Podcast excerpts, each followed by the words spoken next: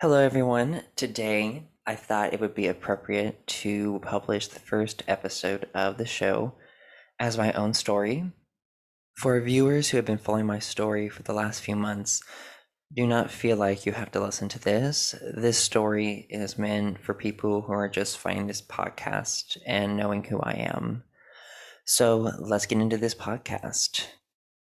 For those of you who don't know me, my name is Andrew Pledger and I am 22 years old and I live in Greenville, South Carolina. I grew up in the IFB Church, which stands for Independent Fundamental Baptist Church. My story involves a lot of religious trauma, mental health issues, and spiritual abuse. As any story, I am going to start at the beginning. In the 1980s, both of my parents attended Hyles Anderson College, this was a fundamentalist Christian college in this decade, and it was very popular then. It's named after the preacher Jack Hyles. He pastored a church in Chicago that was one of the most popular IFB churches in the US.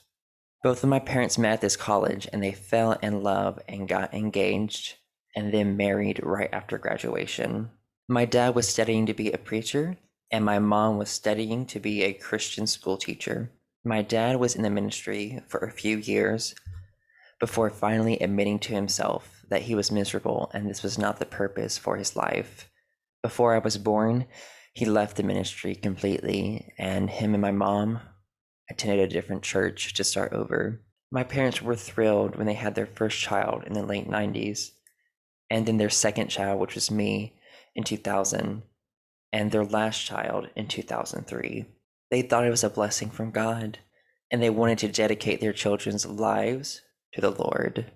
My parents decided to homeschool me and my brothers our entire lives. I was socialized into the IFB church, a Christian homeschool group, and a 4 H club, also filled with Christians. I was in a very small bubble of people who thought alike and acted alike. The purpose of homeschooling was for indoctrinating me and my brothers into fundamentalist Christianity. My parents used the Abeka curriculum for years, distributed by Pensacola Christian College. They enjoyed this curriculum because it greatly emphasized an extremely conservative and fundamentalist worldview. It taught that the world was created in seven days by God. There was no sex education in this curriculum whatsoever and it claimed that the King James Version of the Bible was the only legitimate Word of God that they wanted to indoctrinate me and my brothers with. When I was a kid, I thought my parents were right about everything, as all kids do. But as I got older, I began to realize that they were just imperfect human beings and no one can be 100% right about everything. I truly believed as a child that my church was the only right church in the entire world and that everyone else was wrong. I remember that I used to believe as a child that my neighbors were evil because they were Methodist. Because I was so indoctrinated that fundamentalist Christianity was the only way, and any other way was less than or illegitimate. This indoctrination really caused me to choose dogma over humanity. But as I deconstructed, I choose humanity over dogma every single day. I grew up in an IFB church called Gospel Light Baptist Church. This church was in Walkertown, North Carolina, and was pastored by Brother Bobby Roberson for decades. He was well known in the IFB movement. He was his own little celebrity among all those Christians.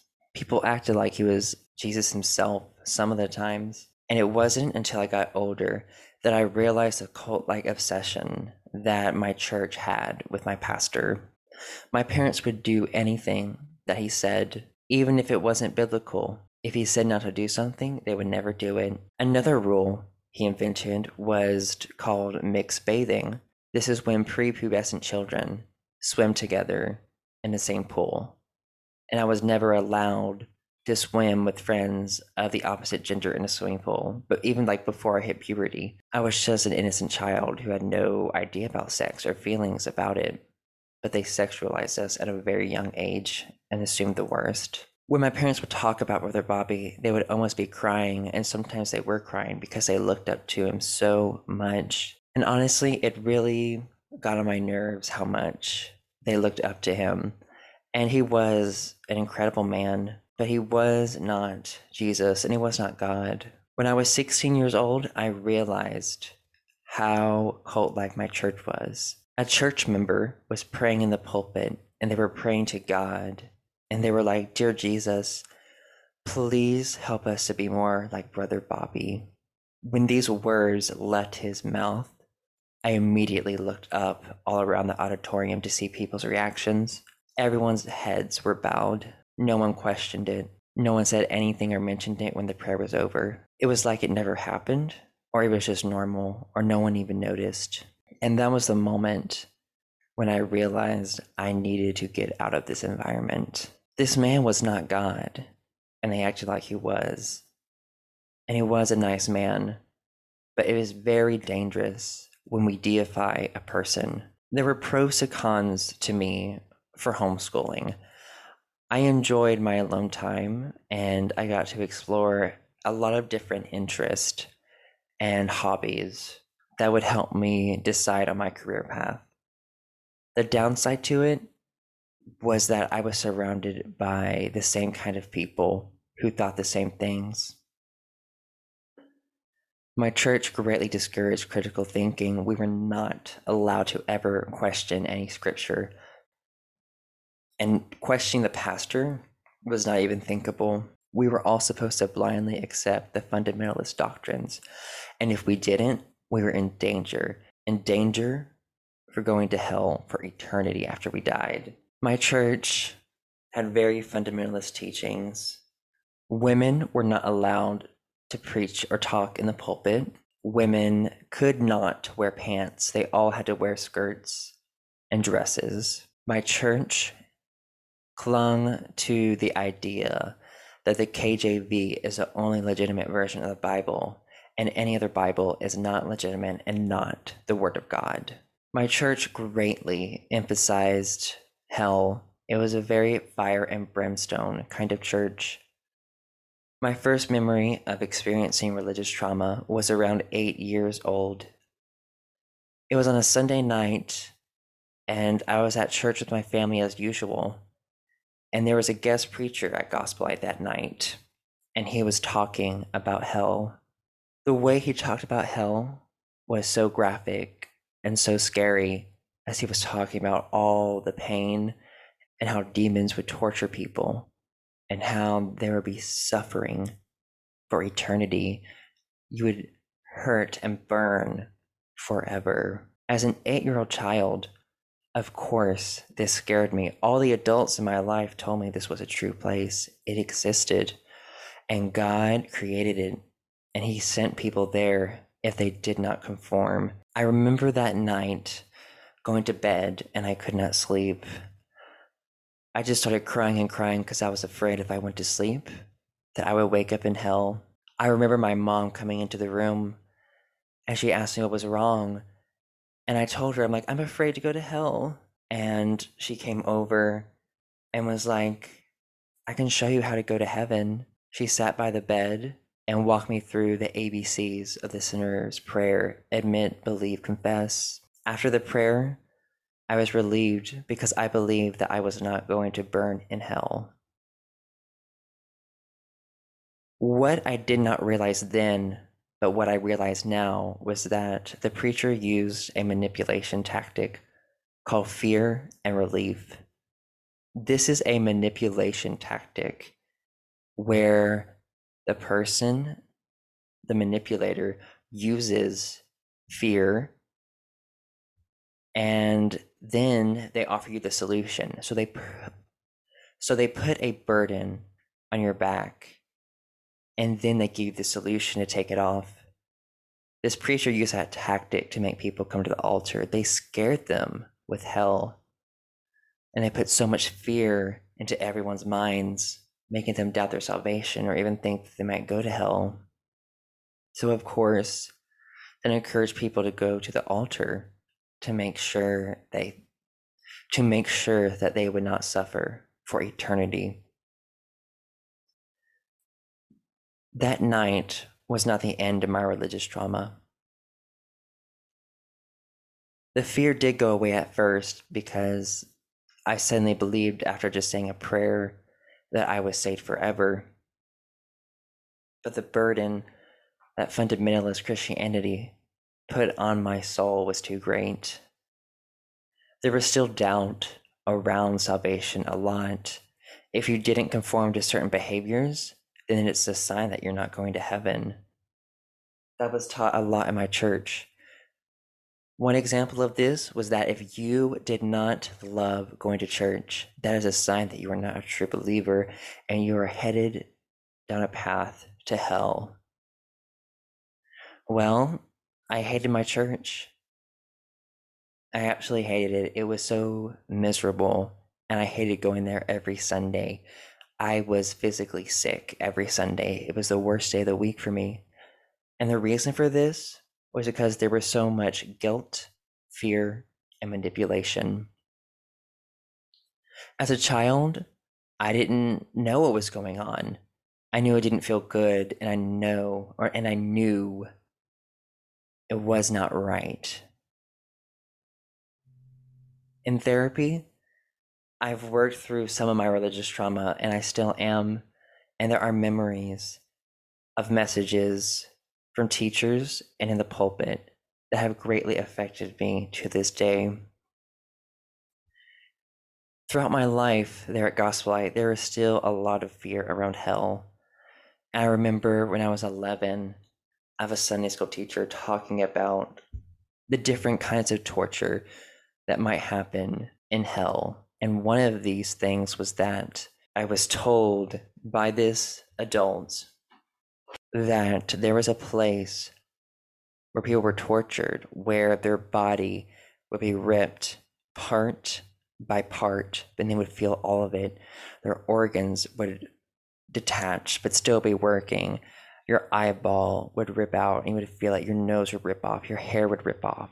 I honestly don't know where this teacher got this idea because I've never I've never read anything like it in religion. I remember all the shame around purity culture and just for being human and having sexual desires. I remember in Sunday school an object lesson in my teen guys class where the teacher he had two different containers of sand and then he had a clear vase. And he looked at all of the teen boys and said, This is what happens when you have sex. And he poured these two colored sands together into the clear vase. And he told us, Can you separate these two colored sands every single grain? Can you do that? And to him, he was giving an example of what would happen if we had sex before marriage to the church, if we did that, we would forever be bonded with that person, our souls connected. And it's something that would affect us the rest of our lives, and we would greatly regret it. The teacher even went as far to hand out papers to all the teen boys with a signature line at the bottom. And this was a purity pledge. The teacher looked at all of us and said, God is going to see you sign this. And if you break this promise, God will know. I mean, I was scared. I already lived a lot of my life afraid of every little thing I did wrong. I lived in constant anxiety and hypervigilance. The reason why I lived in so much fear was that there was so much doubt around salvation. If you didn't agree with everything, if you didn't conform, then there's reasons to doubt that you're not saved. I thought that I was forgiven in the sense that I was able to go to heaven, but God would still be mad at me for every single thing I did. So I should just be grateful that He saved me from hell and just to deal with the miseries of Christianity the rest of my life. This was the impression I was given through the various sermons at church. Some weeks God would be loving, some weeks God would be absolutely wrathful and hateful and jealous. He was unstable and I needed stability. In homeschooling, there was also some religious trauma, more specifically relating around my parents. I remember as a child wanting love and validation and praise from my parents, as all children do. And I remember doing something good and asking for praise. I remember saying, Oh, I did this, so I deserve candy or to watch a TV show. And I remember my parents looking at me and saying, No, you deserve to go to hell forever. And after a couple of times of hearing that, I learned to never say that I deserve something. Because every rule I follow, the more happy that made God and the more happy that made my parents. But of course, when I wasn't perfect or I didn't meet the standards, I felt absolutely terrible and awful. It was a horrible life of highs and lows all the time. When I got older and I realized I was gay, that was very hard to deal with because of the toxic teachings in the church. I was always taught very hateful things about gay people. Things like all gay people are perverts, all of them want to go around and hurt children, they want to go convert people to their lifestyle, in quotes and a bunch of other completely nasty generalizations. Through all the years of hearing hateful messages about gay people, this caused internalized homophobia inside of me. I had so much self hatred for myself that I couldn't even stand to be me. It got so bad that my personality split into two, and I developed a second personality I lived my life thinking I was somebody else because I could not stand the thought of being me. And I remember coming home some days and looking in the mirror and being shocked to see my reflection because that wasn't who I thought I was. I thought I was somebody else. This was my mind's way of coping and dealing with the trauma. Eventually, that personality faded away as I began to learn to love myself and deconstruct all the hateful theology around the gay community. In my teen years, I greatly struggled with mental health because of religious trauma from my youth, internalized homophobia, and dealing with psychological and spiritual abuse at home and at the church. What I didn't know was that religious trauma is really synonymous with complex PTSD, but I was uneducated on mental health. I was not aware of trauma, let alone religious trauma, and not even complex PTSD. But now, as I have grown and gone to therapy, I look back and I see all the symptoms and signs, and I've discovered the causes. So, when I began to struggle with mental health, specifically depression, I wanted to go to a doctor at 16 to go on to antidepressants. My mom did not want to do that because she was worried about medication and what it might do to a young mind. So she just told me to read my Bible and pray, and it would be fine. Later that year, I had my second depressive episode, and it was severe. The depression started because of internalized homophobia. I realized that I had a crush on a friend, and I really realized and admitted that I was gay, and that was too hard for my mind to conceptualize because of all the years of indoctrination. I was conditioned to have a negative, awful view and feeling of gay people. So, of course, after all those years of conditioning, I felt that way about myself. And this is when my personality split. At first, I just suffered all the time. I stopped eating and I tried to eat, but I really couldn't anymore. My body felt like an entire bag of bricks was just on top of me. I wanted to just be in bed all day. My bones ached terribly. And I knew what the Bible was talking about when it talks about David and his depression and his bones aching and body hurting. I never realized depression could go that deeply.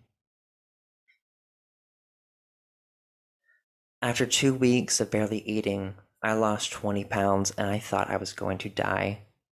And this was when I could no longer hide it from my parents because there was so much shame around mental health. And in my family, we never talked about our emotions. We weren't even allowed to express anger. And we weren't even allowed to have opinions. My parents did not know what to do. And I remember one day sitting down for a meal and I was struggling to eat And my dad got angry at me and raised his voice and told me, Eat, eat, son, eat. And of course, that did not make it better. It made it much worse. I just sat there crying, and my mom was crying in the corner of the kitchen, not knowing what to do. I went to the bathroom and I cried my eyes out on the bathroom floor, not knowing what to do, crying out to God, asking Him to heal me and to stop this. My parents never took me to a doctor, never took me to a therapist, or to just get me any kind of medical help. Eventually, I got over it, and that was when my personality split because my mind had to heal and it went so far to develop that coping mechanism and it helped me survive and that coping mechanism did confuse a lot of people as i would switch personalities every once in a while and it really confused me too it took a long time to even look at the mirror and not feel disgust after that depressive episode i knew that i needed to get away from my church I wanted to try a new church with a new youth group where no one knew me and where I could find community. I ended up meeting some teenagers my age at the bus ministry at my church. I found out they also went to a different church for youth activities and they went soul winning every week. And for people who don't know what soul winning is, it's when a group of Christians from a church drive out to different neighborhoods and areas and hand people tracts telling them that they're going to hell unless they accept Jesus into their heart. Yes, it is a real thing. And I did this a lot in my youth because that was a part of being the church that was expected for the teens to go soul winning. So, yes, as a teenager, I would go in groups and we would go knock on doors and tell people that they were going to hell unless they conformed to our religion. When I joined the youth group at this new church, I was super excited. I already had two friends from Gospel Light who were going there, and I actually started to feel like I was fitting in somewhere for the very first time. My life seemed to be going well and getting better, but there was one person in this group who was jealous of me and the friendship I had with Jade. And this person noticed that I was different and they made assumptions about my sexuality and spread rumors about me. I did not know about this until I was actually shunned from that youth group. I lost most of my friends within a week, but thankfully, Jade, she was by my side.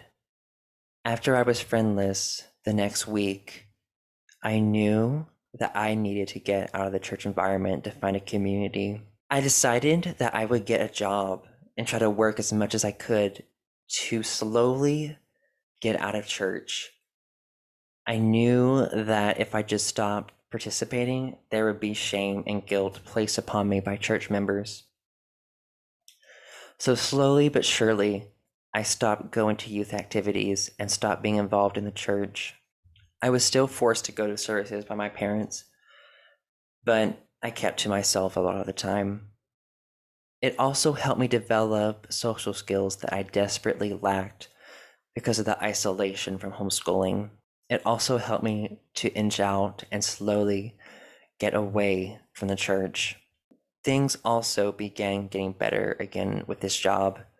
And at that point, I really just wanted to stop trying to be friends with Christians because I've been rejected and hurt so many times. The reason I was working was to save for college College was a dream of mine. I loved learning and I wanted to be a success in whatever I did. But the issue was my parents would only pay for a Christian college. And I could not afford Christian college or really any college with minimum wage. So I knew even if I saved, I would still struggle to pay for college. And my parents they wanted me to attend pensacola christian college. And i knew that i would not want to go there. It was even worse than at home so much more controlling so much more rules it was honestly probably about the same at pensacola christian college you weren't even allowed to go to your own church because there was a church on campus for all the students to go to because they wanted to control the students. You couldn't even walk off of the campus without signing out first. And you had to sign on this form where you were going and who you were going with. You cannot listen to any music besides Christian music. You couldn't watch any TV above TVG. Everything was so controlled at this school, and they were required to go to chapel several times a week and discipleship groups. It sounded terrible to me, but I still wanted to go to college. So, this was when Bob Jones University was an option on the list. And it was still very strict, very conservative Christian college, but it was much better than Pensacola, a lot less strict. As the time got closer, I applied to Bob Jones University and I got accepted. I was still dreading going because at this point in my life, I was ready to leave. But I continued to lie to myself because it's all I knew. All my friends, family, and connections were in the fundamentalist environment. So I convinced myself that I believed this. A few months before going to Bob Jones University, I tried to get out of going. I looked at my mom and I finally told her that I was gay and that I would be bullied and harassed and just feel out of place at the university. I left that conversation greatly discouraged I remember preparing to put on a role, a facade, a mask to fit into this environment to try to. I was so worried about being seen as gay because it was so obvious. I tried to change the way I talked, the way I walked, what I tell people about my interest. I even learned to have an extremely deep voice. The first year at Bob Jones was a psychological hell. I was bullied and harassed a lot at this school my first year. I felt no community in this place. I was surrounded by so many people, but I felt so alone. After the first semester, I hated it. I tried to follow all of their rules, and it was so miserable. I had chapel just about every day. I was required to go to church twice a week. I had discipleship groups almost every night at 10:30. And I also had a society that was obviously very spiritual. So everything was religion. It was shoved in my face from every side, and I was just sick of it. My freshman year at Bob Jones University, I realized that I conformed to fundamentalist Christianity because I wanted love and acceptance from my parents, and I wanted love and acceptance from others. So I put on a show, but I convinced myself it was real, it was a persona. When I realized that it was fake, I was sad and disappointed in myself for feeling like I had to be someone else to be loved and accepted. I was disappointed that I was not being true to myself and that I could not be true to myself. It was then the second semester, my freshman year at Bob Jones, that I decided to start to learn to get around the rules just to survive at this place. I eventually just stopped attending church. I would either hide in the closet in the dorms because they would check the dorm rooms every Sunday to make sure everyone was out at church. So I would hide, literally hide in the closet. and eventually I got tired of that and I realized that I was depriving myself of community and that I needed it outside of Bob Jones. So, after becoming very depressed and very suicidal at Bob Jones, and this was my third depressive episode in my life, I created a suicide video talking about my life and all of the psychological struggles because of the toxic environment from church at home and all the safe and all the self-hatred that I had and the bullying and harassment I endured. After making the suicide video, I felt relief because I actually talked about my feelings for the first time. I decided not to take the bottle of pills, and instead I called Trevor Hotline and they helped me work through it. I am so grateful to be here today to share my story and to help other people share their stories of surviving toxic religious settings. After getting off of the phone, I knew I needed to go to an affirming church. I discovered one in Greenville and I went to it in an Uber and not knowing if I could afford Uber the next week. At the church, I felt out of place at first, but there was a group luncheon for visitors and I decided to go. There, I met a wonderful family and I told them about my situation. And they drove me back to Bob Jones and they drove me to that church every week. Eventually, they invited me over for dinner and they also gave me a key to their house so I could go there whenever I needed to get away from the school. I was so grateful. I could already tell my mental health was becoming so much better by being in an affirming space. If I had never met them, I know for a fact that I would not be alive today. I know that I would have committed suicide because there was no love and acceptance in my life. My, the love was conditional, and I didn't meet the conditions. I didn't meet their criteria. I was at Bob Jones University for three and a half years. It was towards the beginning of my junior year, which started in the fall of 2020, that I really began to struggle in my mental health the summer before. I was tired of being in the closet and I was tired of the homophobia at home. And I had been repressing my sexuality, my emotions, and traumas. There were so many repressed things, and they needed to get out and healed. And I went through my fourth and worst depressive episode. For this episode, I spent a week with barely any sleep. I wanted to be in bed all day. I felt heavy. I felt suicidal. And I wanted to stop it, but I didn't know how. But little did I know my mind was screaming at me to get help. At this point, I made a fact to make sure that I went to a doctor. After having a few breakdowns at work, my coworkers convinced me to go to a doctor. I told my parents that I would quit my job and never go back to Bob Jones if they did not let me go to a doctor.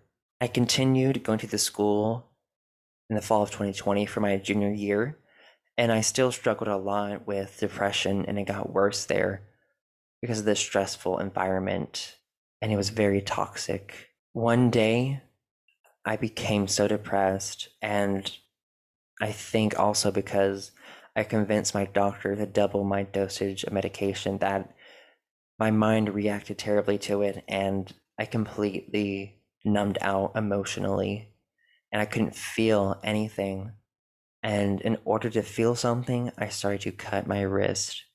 And then I called my mom about it because I was upset and I was crying. And I just didn't know what to do. It's a form of counseling where it is assuming that everything wrong in your life is sin, which in the fundamentalist world, sin means that you're not trusting God enough, you're not reading the Bible enough, and you don't have a right relationship with God. It's very condemning, very shame based, very toxic.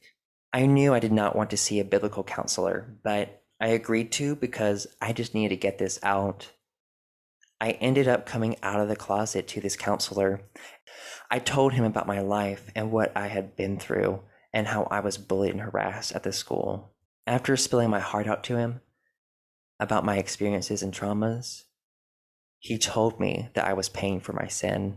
I was not shocked by this statement, but it still hurt because I expected to be condemned.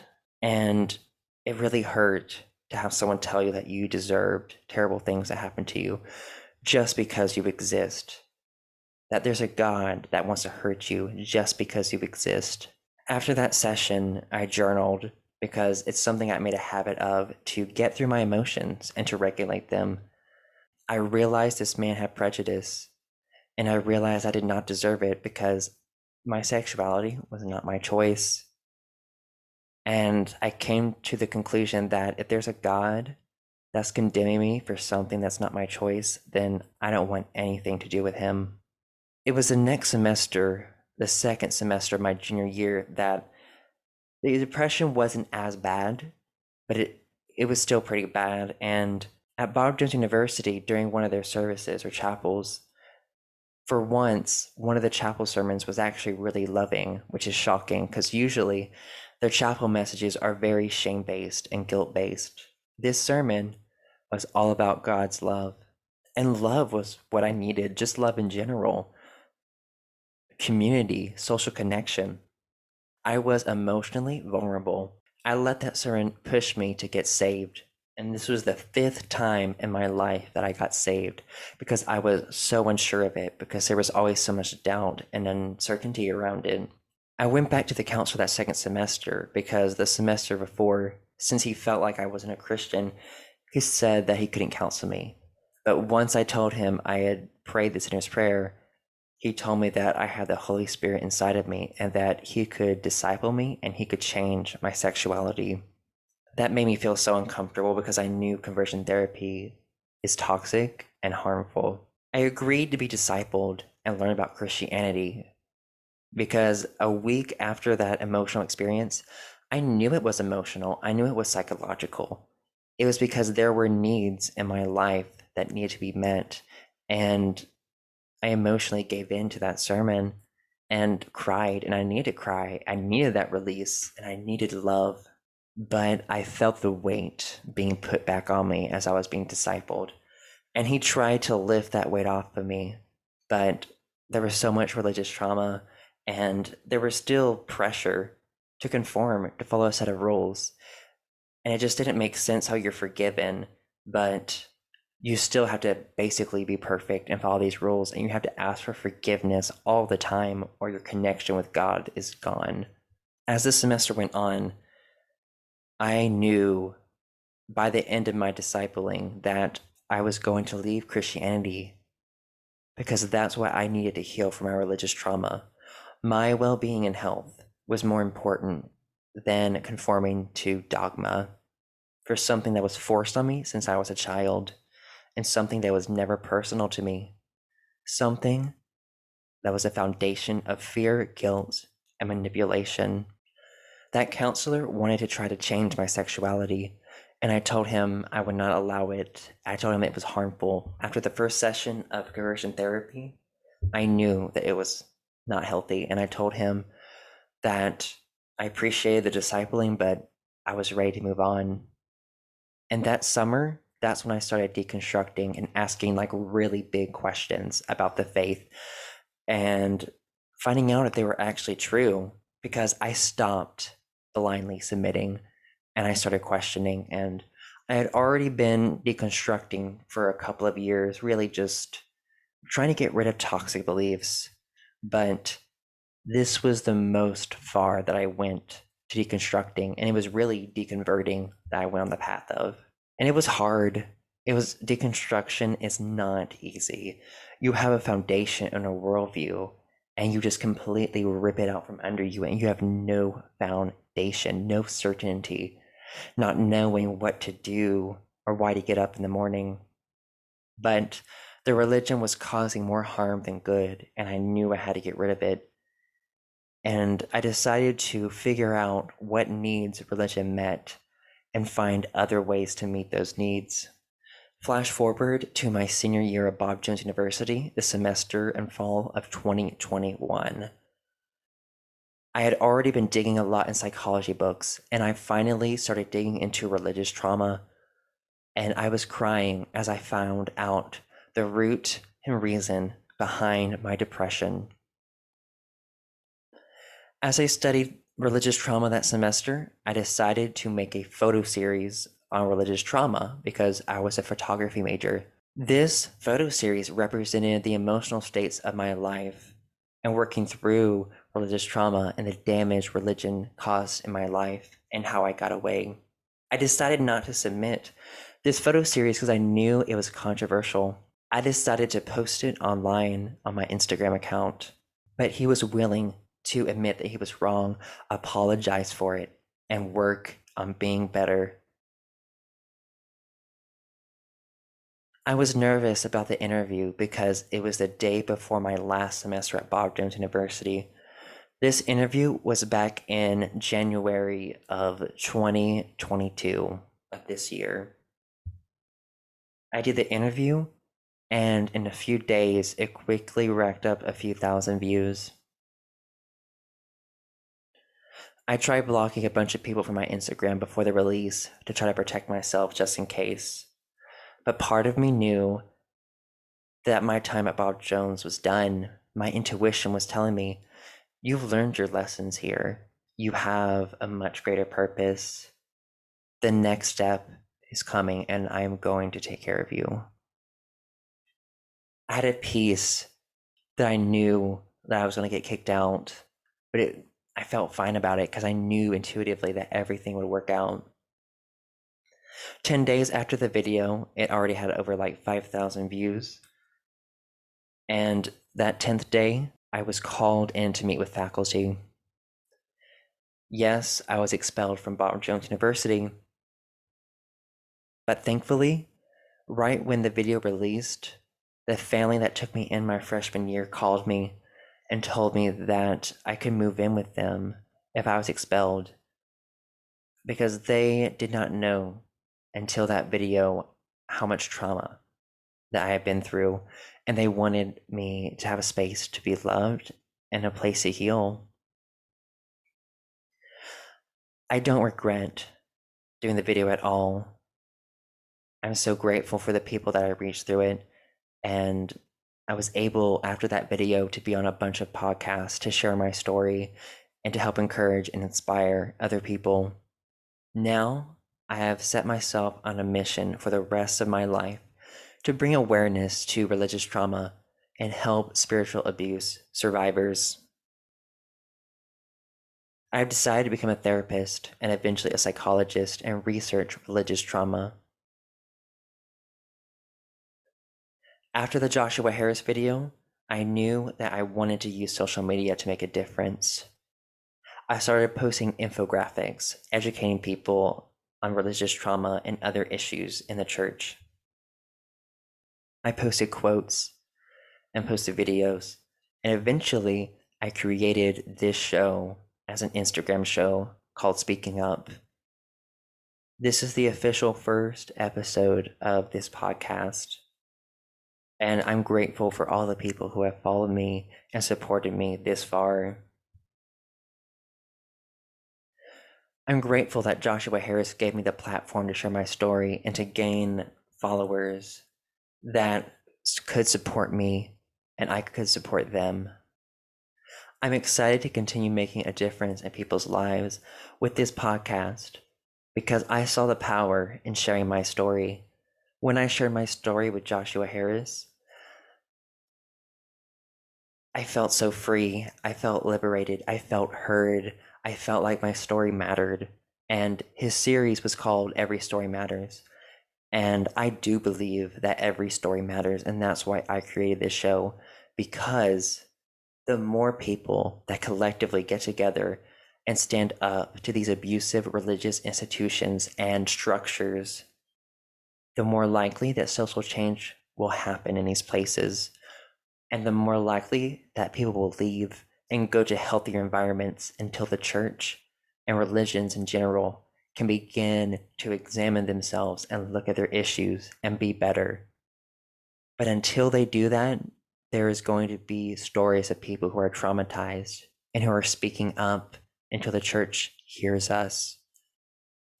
I'm thankful for viewers and I'm thankful for guests who have been on my show on Instagram and now who are going to be on my podcast. Thank you for listening to my story. This is Speaking Up with Andrew Pledger. This podcast is distributed by Anchor from Spotify. Is the easiest way to make a podcast. Everything you need is in one space. Anchor has the tools to record, edit, and distribute your podcast. And it's all free. Download the Anchor app or go to Anchor FM to start creating your own podcast today. Hello, everyone. It is me, Andrew Pledger, and today I want to talk about how I grew up in a cult. And this is something that it hasn't really taken me until recently to realize that I grew up in a cult. Now, I always knew I grew up in a really crazy, wacky church. Like, such a weird, extreme church. But once I've actually begun to really dig into cult education and understand the criteria of a cult and the signs, and the different behaviors, and then compare that with my past experiences, just making different connections and just be like, oh my gosh, like I grew up in a cult and I think that happens to a lot of people because when you're in these cultic environments, it's so normalized to you because it's your whole world. And you might grow up thinking, oh, that is a crazy situation. But, you know, since we have this black and white thinking, we have that tendency to look as cult, you know, at cult as a black and white term, but it's not, it's a spectrum. And so just, you know, looking at co-education and cult criteria and comparing it to your situation, you can decipher whether your church or religious group is a cult. And today I want to dig really into the church that I grew up in and why it was a cult. And so I grew up in Gospel Light Baptist Church of Walkertown, North Carolina, and it was pastored by Brother Bobby Roberson for like over 60 plus years. This church was an IFB church, which stands for Independent Fundamental Baptist. So it was all about separating from the world, um, clinging on to fundamentals of religion and claiming them as absolute truth and they were very, very adamant about they were the only way and that the plan of salvation, Jesus, was the only way. And so now I want to dig into why it was a cult. And so first, I want to say that I'm going to use Lifton's model of mind control.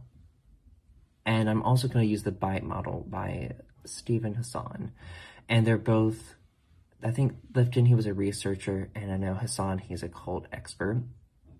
And so Lifton's list of criteria for mind control is um, environment, mystic manipulation, demand for purity, and cult of confession, sacred science, loaded language, doctrine over person, and dispensing of, of ugh, dispensing of existence. And I'm going to go over this one by one from my experience. And I want to do it as quickly as possible because I don't want this to be a 30 minute video.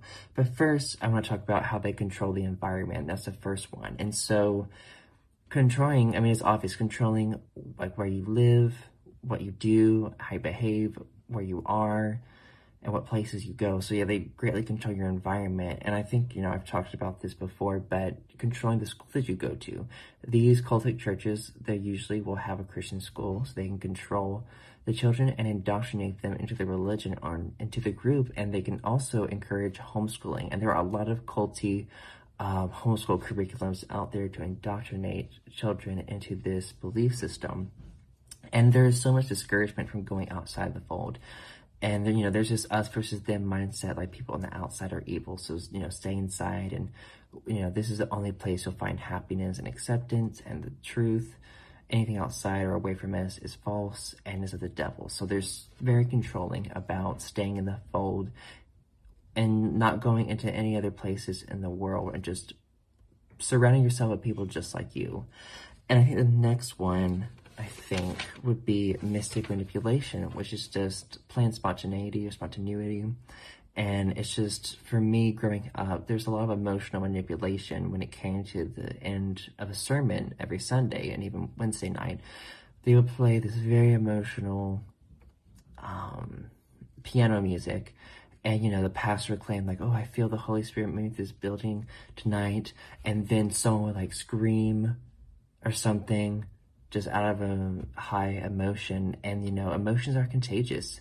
I mean, it's a psychological fact. So once that started, a donut effect would happen. And people would get emotional. And, you know, since the pastor, the one that claims that he's chosen by God to speak to the flock or to the group, that, you know, if the Holy Spirit is there, the Holy Spirit is there. And if you really believe that, you know, it really gets your emotions riled up and you have this mystical experience. I mean, it's really emotional and psychological, and it's very manipulative. um, how people are coerced to go to the altar through what the preacher says and through piano music. And I think the next thing is demand for purity. And, you know, in the church that I grew up in, and, you know, before I get into that, demand for purity is just this very binary thinking around choices, this black and white, good and evil. And you're basically expected to follow a bunch of rules that are really, or a standard that is unattainable. You're kind of expected to be perfect. It's kind of unspoken. In these environments, they'll sometimes sort of tell you, oh, well, we don't expect perfection, but their actions don't match their words.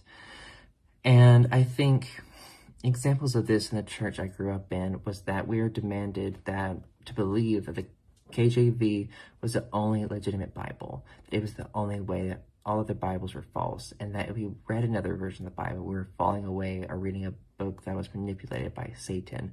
So I think this is an example of demanding for purity, of demanding we only read this certain type of version of the Bible.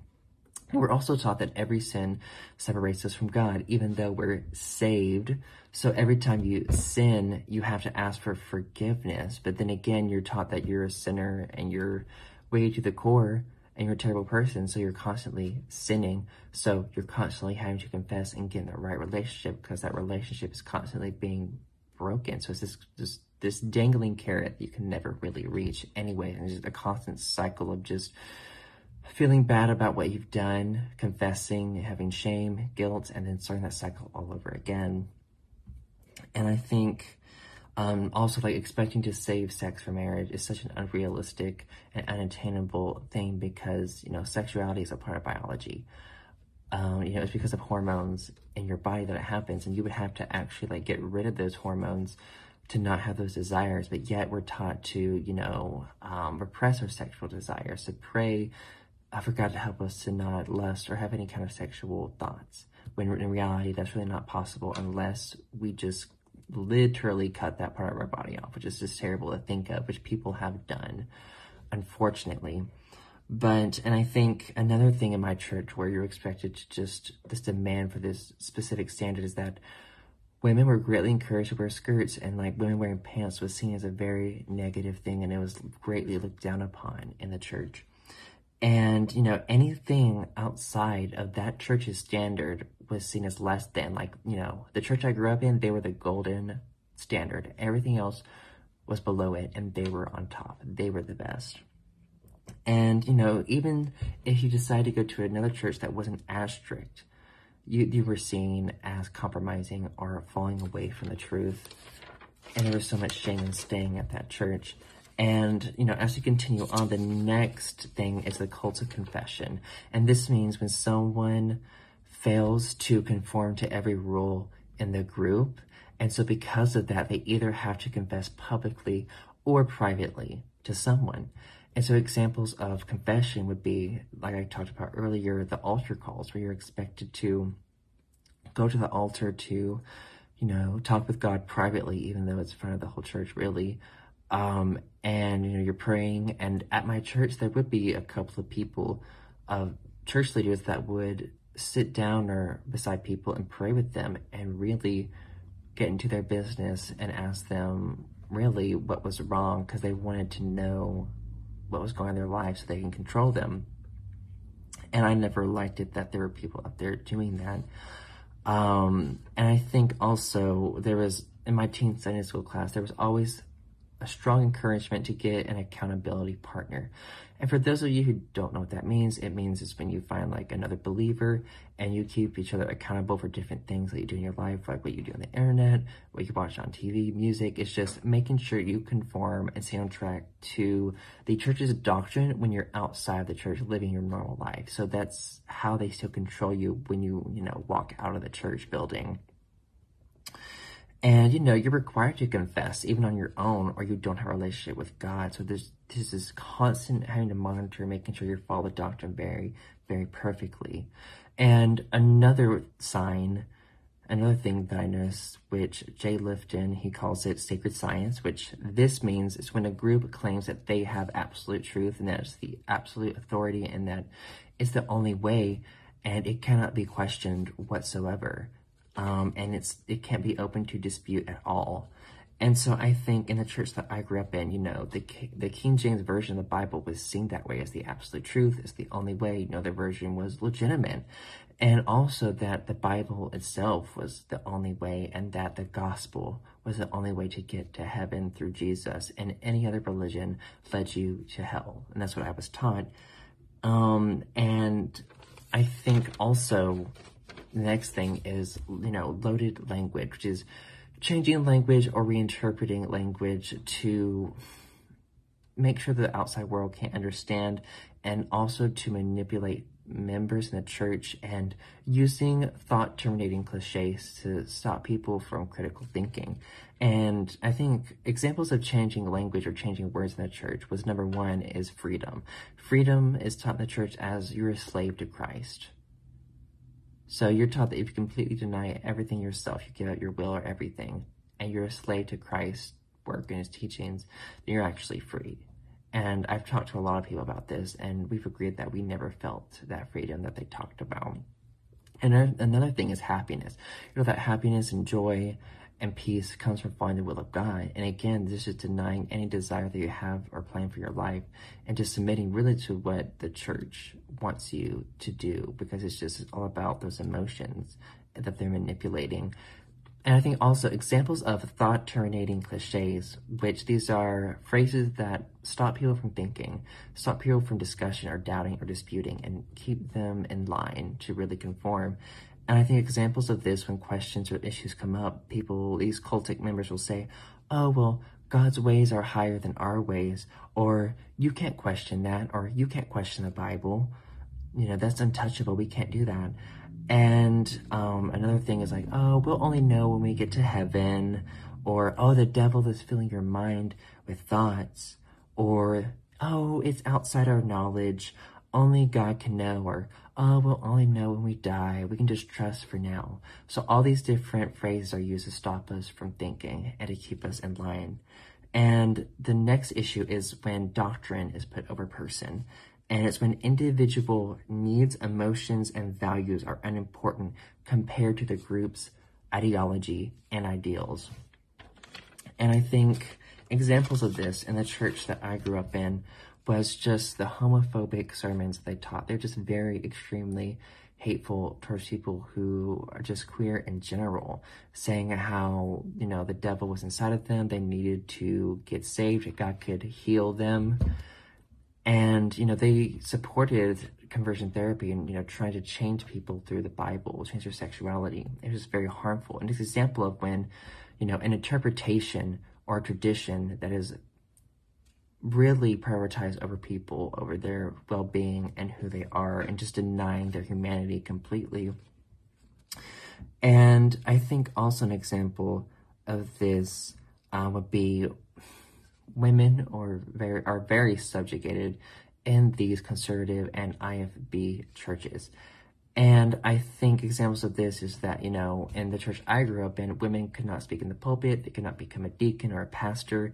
It was a sin or it was against God's will if they did. They were supposed to be silent in those aspects. I mean, of course, they could become a Sunday school teacher or help with children or something, but in those positions, it was all men, and women could not be in those positions.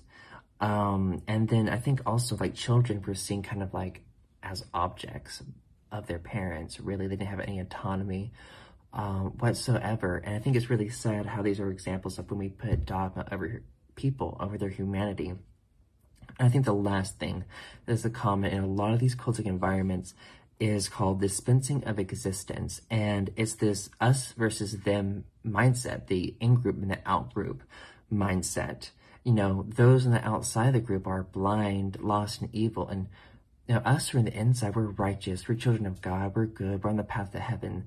So yeah, this is a very cultic mindset that really I saw a lot in my church of like people on the outside were just evil, wicked sinners. They were servants of Satan. You were just stay away. Like, of course, like you give them a track or witness to them, but otherwise don't be friends with them at all. Stay in the group. And, you know, those in the group were seen as God's chosen and as enlightened and everyone else is blind to the truth. Um, and I think this is happens a lot in cultic environments, but all these things I've listed there are things I've witnessed in my church growing up, and you know, it's been amazing to leave toxic religion and also to educate myself and realize, oh my gosh, this was a cultic environment, and just to be able to label things that were done and why. Thank you for listening to Speaking Up with Andrew Pledger. Please support the show by sharing, donating, or leaving a review. Your support is much appreciated.